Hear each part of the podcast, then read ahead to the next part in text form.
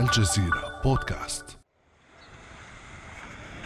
على بعد 150 كيلومترا جنوبي العاصمة تونس تتلألأ جوهرة الساحل محافظة سوسة. إحدى أشهر الوجهات السياحية العالمية لجمال شواطئها وطبيعتها الساحرة. لكن بريق جوهرة الساحل خفت خلال السنتين الماضيتين والسبب ما يعرف بفضيحة النفايات الإيطالية. فضيحة انكشفت في الميناء التجاري أو ما يطلق عليه باللهجة التونسية بورتسوسة أحد الموانئ التجارية الحيوية في البلاد وعصب الاقتصاد في المنطقة. منذ مايو 2020 وتحديدا على الرصيف رقم خمسة في بورتسوسة تم تفريغ 282 حاوية نفايات قادمة من منطقة كامبانيا جنوب إيطاليا. سبعون حاوية منها تم نقلها إلى أحد مخازن الشركة التونسية الموردة في منطقة موردين بمحافظة سوسة. حسب رواية الشركة الموردة النفاية بلاستيكية ومخصصة لإعادة تدويرها ثم تصديرها مرة أخرى. وبمعاينة الحاويات الموجودة في الميناء في السادس عشر من نوفمبر 2020 كانت الصدمة وفق الخبير الدولي في البيئة عادل الهنتاتي. نفايات منزلية المجمعة هذه نفايات فيها نفايات منزلية مواد بيولوجية مواد عضوية زد على ذلك أدوية بعض المسحوقات بعض المواد الخطرة اللي تخرج من الورشات تخرج من بعض المصانع اللي تترمى يوميا في الحاوية الكبرى نتاع البلديات في الأحياء اذا هكا مجمع أيضا فهي فيها كل شيء وبالتالي السمية نتاعها مرتفعة ومكوثها يوميا بدون جمع يتسبب في أمراض ومخاطر على صحة الإنسان المحيط به. في هذه الحلقة الخاصة نسلط الضوء على قصة النفايات الإيطالية في تونس وتجارة النفايات غير المشروعة ونناقش دور الحكومات والأجهزة الأمنية والمجتمع المدني في التصدي للجرائم البيئية العابرة للحدود. بعد أمس من الجزيرة بودكاست أنا أمل العريسي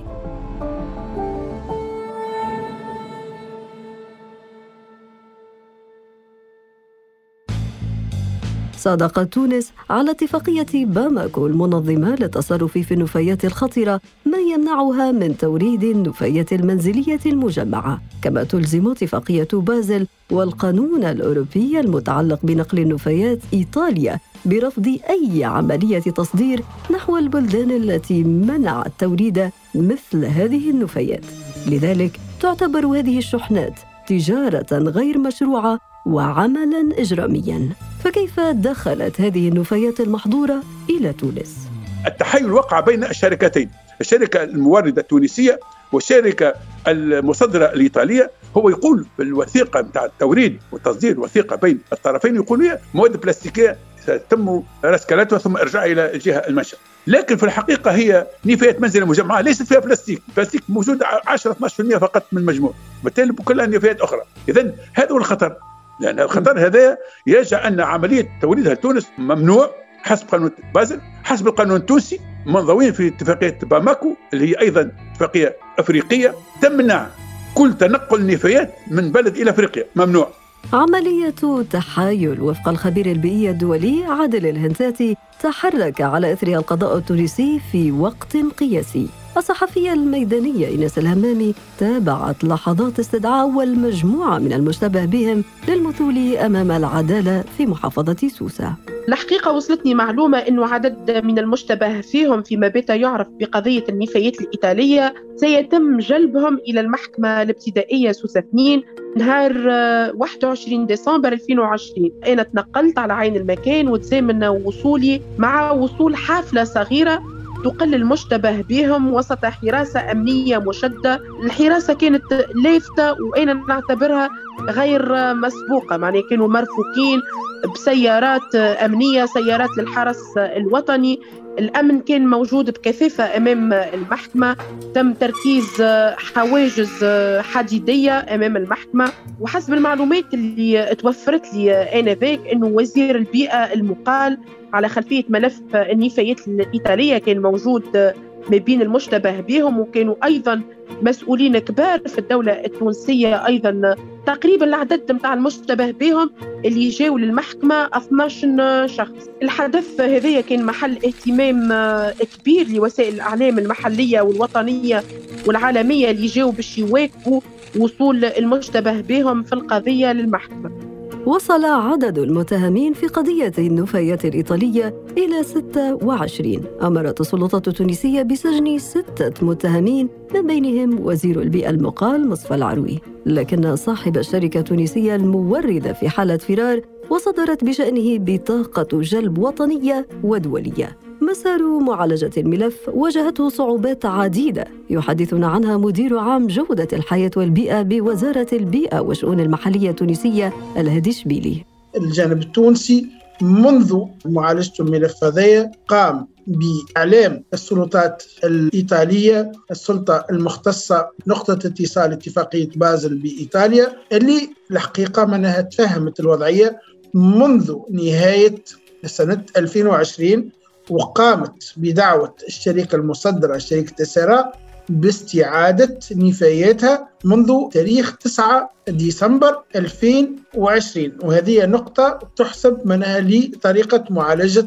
الملف منها من طرف الجانب التونسي. لكن الشركة الإيطالية المصدرة شركة سيرا منها مشات لعديد المحاكم. وحاولت تدافع على موقفها وعلى إجراءاتها اللي تبينت اللي معناها بكلها تشوبها عديد معناها النقائص والمغالطات اللي خلت القضاء الإيطالي يحكم في عديد المحاكم بضرورة إرجاع هذه النفايات إلى إيطاليا وكذلك منها الشأن بالنسبة للسلطات الإدارية الإيطالية اللي طلبت من الشركة منذ 9 فيفري ارجاع النفايات وإلا ستتولى هي بنفسها ارجاع النفايات خلال شهر مارس 2021 لكن معناها كان ثم صعوبات عديدة لتنفيذ هذا القرار الإداري. ورغم كل هذه الصعوبات أكد شبيلي أن باب التعاون بين القضاء التونسي والإيطالي ظل مفتوحا.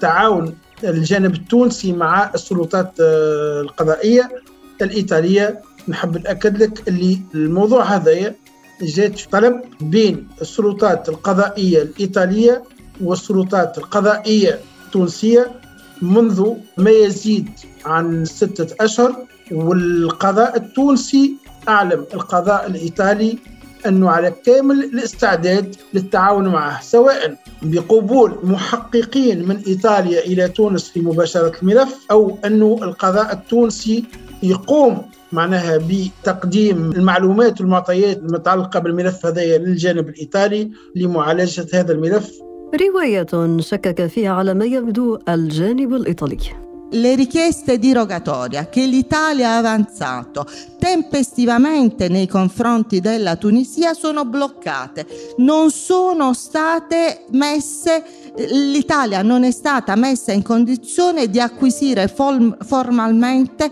quei documenti indispensabili per poter procedere e per dimostrare che quelle spedizioni sono illegittime perché dall'Italia cartolarmente sono partiti dei rifiuti che si era legittimati a trasferire all'estero. La prova la deve necessariamente fornire l'autorità tunisina كان هذا جزءا من مداخلة القاضية والمدعية العامة الإيطالية جيانا بونتاسوليا. في أكتوبر الماضي قالت خلالها أن كل طلبات الإنابة الإيطالية تم تجميدها من طرف السلطات التونسية ولم تكن هناك أي فرصة متاحة للطرف الإيطالي للحصول على الوثائق المهمة التي قد تثبت بوضوح أن عملية تحويل تلك النفايات تمت بشكل غير قانوني حسب قولها. فضيحة النفايات الإيطالية. أسالت الكثير من الحبر وتحولت إلى قضية رأي عام في بلد يشكو من بلوغ مصباته المراقبة طاقتها القصوى. ويقوم بردم نحو 95% من إنتاج سنوي للنفايات يقدر بنحو 3 مليون طن.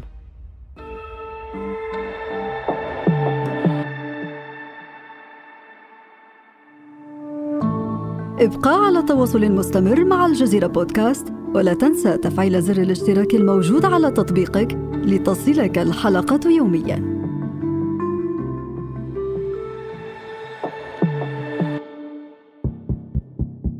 بعد قرابة العام من أولى جلسات الاستماع في قضية النفاية الإيطالية وفي قرية ريفية بمحافظة سوسة تسمى مردين حيث يقع أحد مخازن الشركة التونسية الموردة حدث ما لم يكن في الحسبان.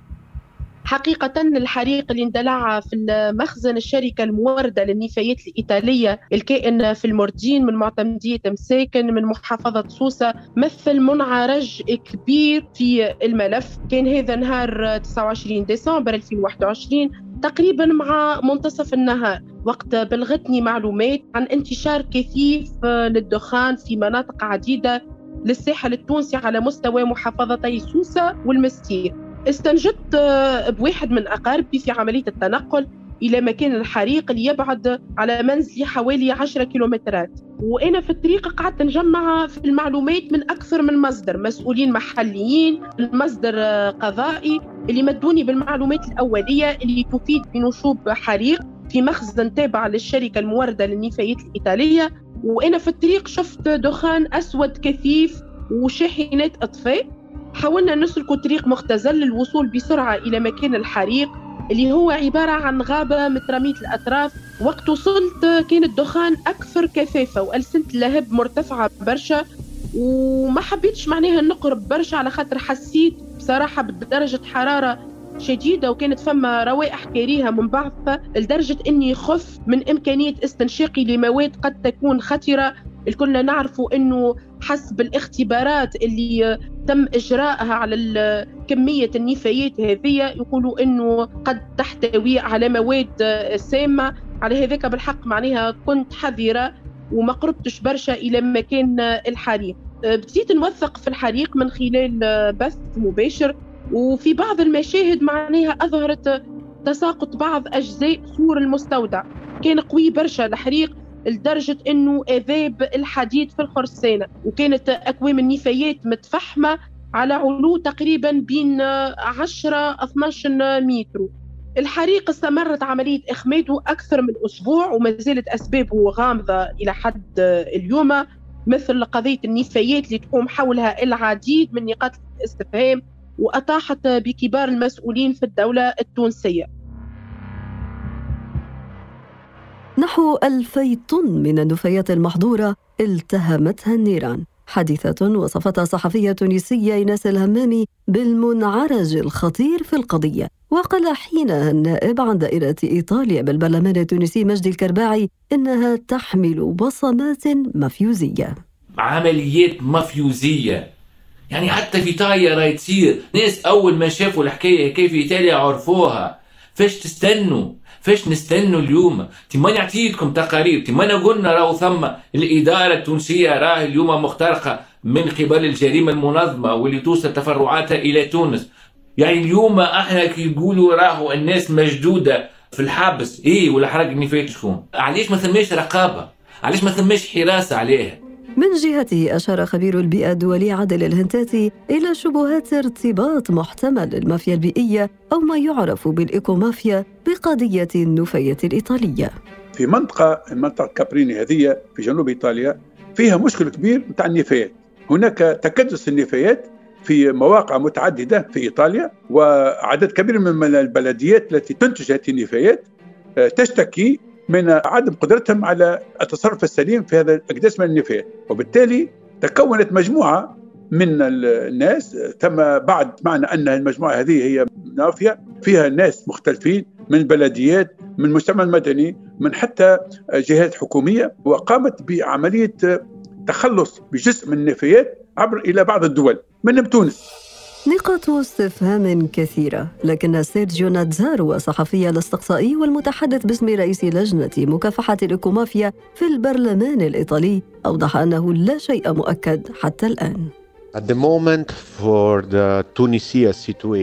في الوقت الحالي بالنسبة للوضع في تونس لا يوجد دليل على تورط المافيا. علينا دائما التريث للتحقق من كل التفاصيل والإثباتات.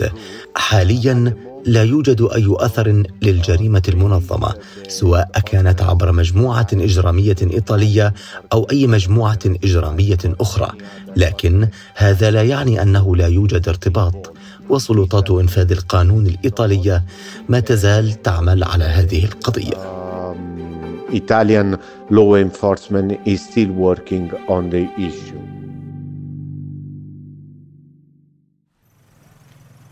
يذكر أن الانتربول حذر في تقرير صدر في أغسطس الماضي من الارتفاع الكبير لشحنة نفايات البلاستيك غير القانونية منذ العام 2018 وأعلن الانتربول عام 2017 عن اكتشاف أكثر من 1 مليون طن فاصل خمسة من النفايات غير القانونية العابرة للحدود بجميع أنحاء العالم. وكانت آسيا وأفريقيا الوجهة الرئيسية للنفايات التي يتم تصديرها بصورة غير مشروعة من أوروبا وأمريكا الشمالية. وبينما يستمر الشد والجذب بين الجانبين التونسي والإيطالي مر اليوم على القضية عامان تقريبا. القضاء الإيطالي أنصف الدولة التونسية لكن 212 حاوية نفايات ممنوعة ما زالت موجودة في ميناء سوسة التجاري ما يشكل خطرا بيئيا كبيرا حسب الخبير البيئي الدولي عادل الهنتاتي قالوا لبعض الجمعيات اللي هما يعرفوهم منيح جماعة الديوانة وجماعة الميناء غاديك عطاهم الثقة ودخلوا يقولوا لي ان ثم بعض الحاويات منتفخة. بعض الحاويات هذا في الصيف. ثانيا الحاويات الأخرى ما هي ما فيها؟ كيف ما هي التحللات اللي وقعت؟ عندهم عامين هم مرة رطوبة ومرة سخنة مرة رطوبة مرة سخنة. اذا عندهم عامين والله أعلم محل حد ما نعرفوش إيش فيهم. ما ريناش في وسطهم. اذا هذا كل آه، مصدر الخطر شكون قال ما ثماش بعض الغازات تسربت وفي الله أعلم ما نعرفوش ما ثماش رصد لهذا الشيء. هذه كل أسئلة ما زالت نقطة استفهام لكن القضية وقت نجي واحد القضية يقول هذه القضية تو يا ناس أنتم يا خبراء ابعدوا. القضية بين في دين القضاء والقضاء يحكم ما تشوشوش على القضاء. الكرباعي اللي هو آه، آه، عضو مجلس النواب اللي هو موجود في إيطاليا اللي هو يمثل التوانسة اللي في إيطاليا يقول مسكين تعب ياسر أخيرا قال أنه مندهش كيف أن القانون موجود القضاء اعطى قيمته في إيطاليا لكن ما ثم حد شيء حد حد تحرك لأن ثم شبكات عديدة جدا ما نعرفوهاش إحنا شنو هم يسموها شركه مافيوزي آه، نقول هم قالوا اللي هي تخلي أن النفايات صعبة ترجع بالطريقة التي تطلبها تونس.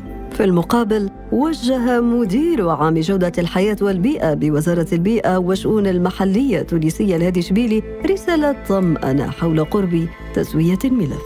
حاليا الملف قاعد يشهد تقدم ملحوظ نتيجة التعاون بين مختلف المؤسسات الوطنية المعنية بهذا الملف ونجم نقولوا إحنا في اللمسات الأخيرة وإن شاء الله ما بقى كانش أيامات لإرجاع هذه النفايات إلى البلد الأصلي بالتنسيق بين وزارة البيئة وزارة الشؤون الخارجية سفارتنا بروما وكافة الأطراف المعنية الأخرى. نحب نطمن اللي من الموقف الصحيح نتاع الجانب التونسي خلى الجانب الإيطالي يعطي الأذن ويتحمل هو منها كافة التبعات نتاع الملف هذايا بخصوص تحمل النفقات المستوجبة لإعادة هذه النفايات إلى إيطاليا. لمناقشة هذا الملف ينضم إلينا من إيطاليا نائب البرلمان التونسي عن دائرة إيطاليا مجدي الكرباعي الذي لم ينقطع بدوره عن متابعة هذه القضية بأدق تفاصيلها رغم تعليق أعمال البرلمان التونسي منذ يوليو الماضي. الأستاذ مجدي الكرباعي بداية شكرا لك على قبول الدعوة وأهلا بك. شكرا مرحبا مرحبا بكم وشكرا على هذه الدعوة. أستاذ مجدي قبل التعليق على كل ما قيل حول هذا الملف المثير للجدل لنستمع لهذا النداء من طفلة تونسية. أنا طفلة من تونس أدرس في السنة الثالثة مثل أبنائكم في إيطاليا. أنا أقطن في ولاية سوسة ولاحظت أن الجميع هنا بما فيهم أمي وأبي غاضبون بسبب نفايات جاءت إلى وطني من إيطاليا. حسنا أعلم أن أغلبكم لا علم لهم بذلك ولكني أراهن على وقوفكم معنا ومساعدتنا لإرجاع هذه النفايات لإيطاليا كما حكم قضاؤكم. انشروا صوتي المتعب من هذا العبء الذي يرهقنا في تونس رسالة من طفلة تونسية أستاذ مجدي وجهتها إلى الجانب الإيطالي وكذلك شرحت أسباب غضب أبيها وأمها ولكن هذه القضية أصبحت اليوم قضية رأي عام ليس فقط في تونس وإنما أيضا قضية رأي عام دولية هل تعتقد أستاذ مجدي أن إرجاع النفايات إلى إيطاليا أصبح مسألة وقت؟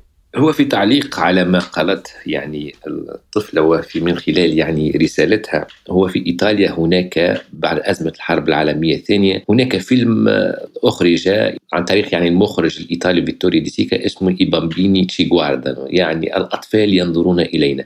بطبيعة الحال هؤلاء الأطفال ينظرون إلى تونس كيف اليوم أصبحت يعني مستباحة؟ تونس بعد أن كانت مطمورة روما أصبحت اليوم مزبلة آه، أوروبا. في اعتقادي أن مسألة إرجاع النفايات أصبحت يعني اليوم محل أخذ ورد بين إيطاليا وتونس. يوم 7 جانفي أعلن وزير الخارجية أنه في ظرف 36 ساعة سيتم يعني إرجاع النفايات. وقال أن توصلنا إلى اتفاق بين تونس والجانب الإيطالي. ثم أنا يعني تلقيت مكالمة من بحكم أني أتابع هذه المسألة في إيطاليا من يعني مسؤول إيطالي يعني بعد زيارة سفير تونس في إيطاليا إلى رئيس منطقة كامبانيا لوكا. هناك يعني بدأت المسألة تحل. يوم 7 جانفي وزير الخارجية التونسي الجرندي قال بلي كونه هذه النفايات سيتم إرجاعها في ظرف 36 ساعة. هذا بعد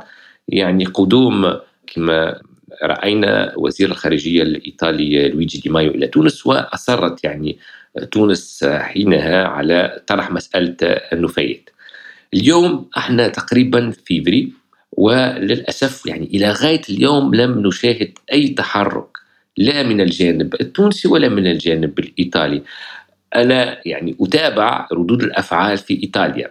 يعني اليوم هناك كذلك مسألة مطروحة بالنسبة لمنطقة كامبانيا وهي أين سيتم التخلص من هذه النفايات؟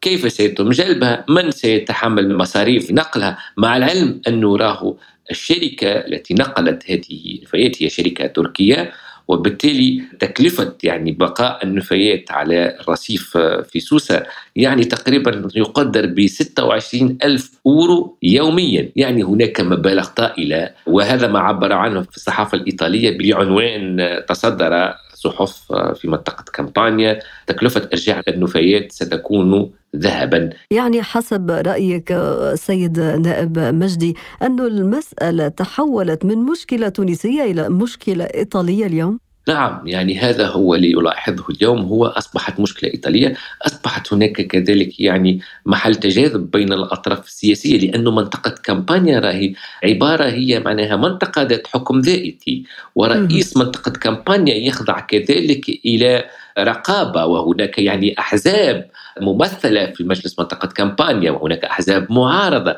وبالتالي لن يستطيع أخذ قرار مثل هذا يعني بمفردة بالطبيعة لازم يكون قرار يكون معناها فهمتي مأخوذ بطريقة ديمقراطية وبموافقة جميع الأطراف السياسية، أنا في اتصال مع نائبة محلية بالبرلمان المحلي في منطقة كامبانيا تقول لك إحنا منطقة كامبانيا لدينا عجز، كيف سنجد يعني الأموال لإرجاع هذه النفايات؟ وبالتالي ما زالت هذه النفايات إلى غاية اليوم وستظل يعني إلى مدة أكثر في ميناء سوسة أو ما كما عبرنا عنه أنه بورت سوسة معناه باللغة التونسية. طيب في هذه الحالة ما المطلوب من الدولة والسلطات التونسية؟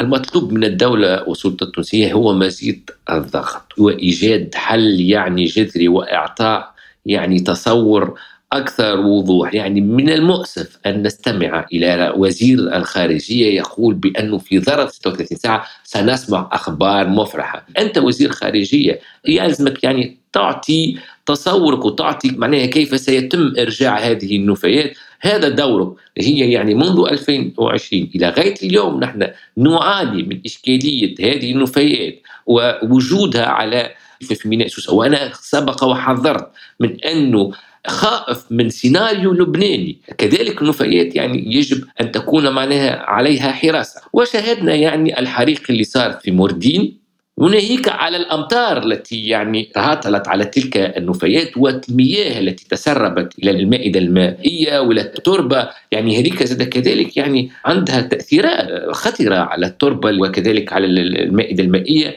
محيطة معناها بمكان الشركة. اذا مخاطر كثيرة حذرت منها الكثير من المنظمات الناشطة في المجال البيئي التونسي بما أنك أشرت أستاذ مجدي إلى حادثة الحريق هذه الحادثة التي أثارت الكثير من الجدل وكان لك على إثرها تصريح أيضا مثير الجدل دعوت فيه القضاء والدولة التونسية إلى الأخذ بعين الاعتبار مخاطر الايكو مافيا لنستمع في هذا السياق إلى ما كشف عنه مدير عام جودة الحياة والبيئة الهادي الشبيلي لبعد أمس.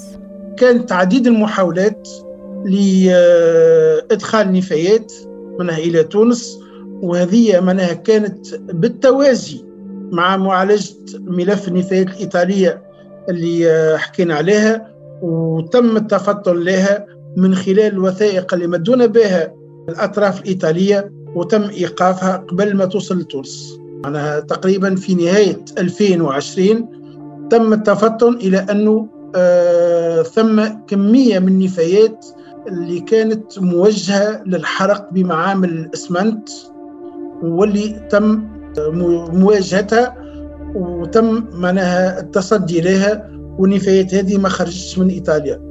برأيك أستاذ مجدي هل تخفي قضية النفايات الإيطالية في تونس جرأة بيئية أخرى في ظل حديث العديد من المنظمات الناشطة في المجال البيئي عن أن ما خفي أعظم كما يقال؟ أنا على علم بهذه العملية وكذلك كانت المفروض أنها باش يقع تصدير كميات نفايات اللي تدخل تحت المعرف الأوروبي 19 12 10 وهي نفايات قابلة للاحتراق وكانت موجهة إلى معامل الإسمنت. وبعد ذلك تم يعني فتح تحقيق في هذه العملية ويوم 18 جانفي 2021 اطلعت على هذا التحقيق وصدمت حقيقة بما ورد فيه. تحقيق يعطي التفاصيل عملية يعني تصدير النفايات هذه من إيطاليا إلى تونس ولكن فيه يعني جملة أو فقرة في الأخير تقول بلكونه الإدارة التونسية مخترقة من قبل الجريمة المنظمة واليوم هذه تسهل عملية إدخال النفايات من إيطاليا إلى تونس ومن دول أخرى إلى تونس. وبالتالي أصبحنا نتحدث يعني على جريمة منظمة أصبحنا نتحدث على مافيا هي اليوم في تونس قاعدة داخل في النفايات. هذه تربطت كذلك بمسألة أخرى. خلال 2021 كشفت محكمة كالابريا عن تورط مجموعة إجرامية وهي ما يسمى لاندرانجيتا وهي كذلك يعني تقريبا تشابه المافيا والكامورا وكوزا نوسترا وهي مجموعات إجرامية. في تصدير نوعية من النفايات واللي ما تسمى بال car fluff وهي يعني بقايا السيارات أو بقايا إعادة رسكلة السيارات وتعتبر نفايات يعني محضرة إلى تونس. ويذكر التقرير أن هذه النفايات دخلت إلى تونس عن طريق ميناء يبعد على تونس العاصمة تقريبا 50 كيلومتر. ويذكر كذلك بتواطؤ من وزارة ويضع هذه معناها يضع كلمة وزارة بين الظفرين لأنه غير معروف هذه الوزارة التي تورطت في إدخال النفايات. بالتالي اليوم أصبحنا نتحدث على إيكومافيا. أنا كنائب قمت بإيداع شكوى لدى المحاكم في تونس وكذلك يعني في هذه الشكوى قمت يعني بوضع ملف كامل هو تقارير قضائية وكذلك تقارير من إدارات إيطالية وكذلك تقارير للجان برلمانية في البرلمان الإيطالي والتي تعنى بمقاومة المافيا البيئية وتثبت على دخول النفايات إلى تونس. هناك كذلك تقارير عده تثبت أنه ليس معناها في السنوات الأخيرة هذه لكن كذلك يعني منذ 2013 وعلى مدى هذه معناها العشريه الأخيرة هناك يعني عملية دخول إلى نفايات محضرة توريدها إلى تونس وبالتالي اليوم من يقف وراء هذه العمليات هي بالطبيعه منظمات إجرامية هي منظمات مافيوزية قاعدة تساهم في إدخال نفايات يعني محظورة إلى تونس. برأيك أستاذ مجدي أي دور لمنظمات المجتمع المدني في التصدي لهذه المخاطر؟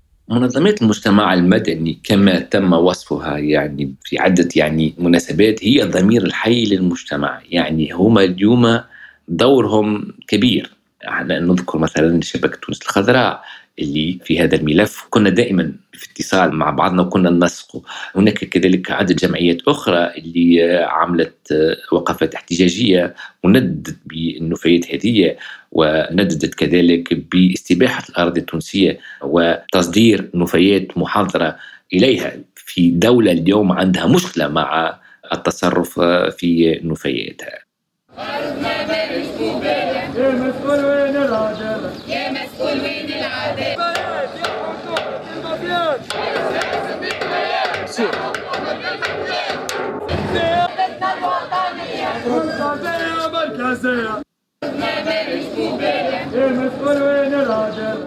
اليوم المجتمع المدني يعني يعتبر دوره مهم جدا في التصدي لهذه الظواهر وبالتالي هو كذلك يعني يقوم ب يعني بتفطين سواء كان الرأي العام الإعلامي أو كذلك الرأي العام السياسي. يعني عندنا كما قلت يعني عندنا ضمير حي في المجتمع فلا خوف.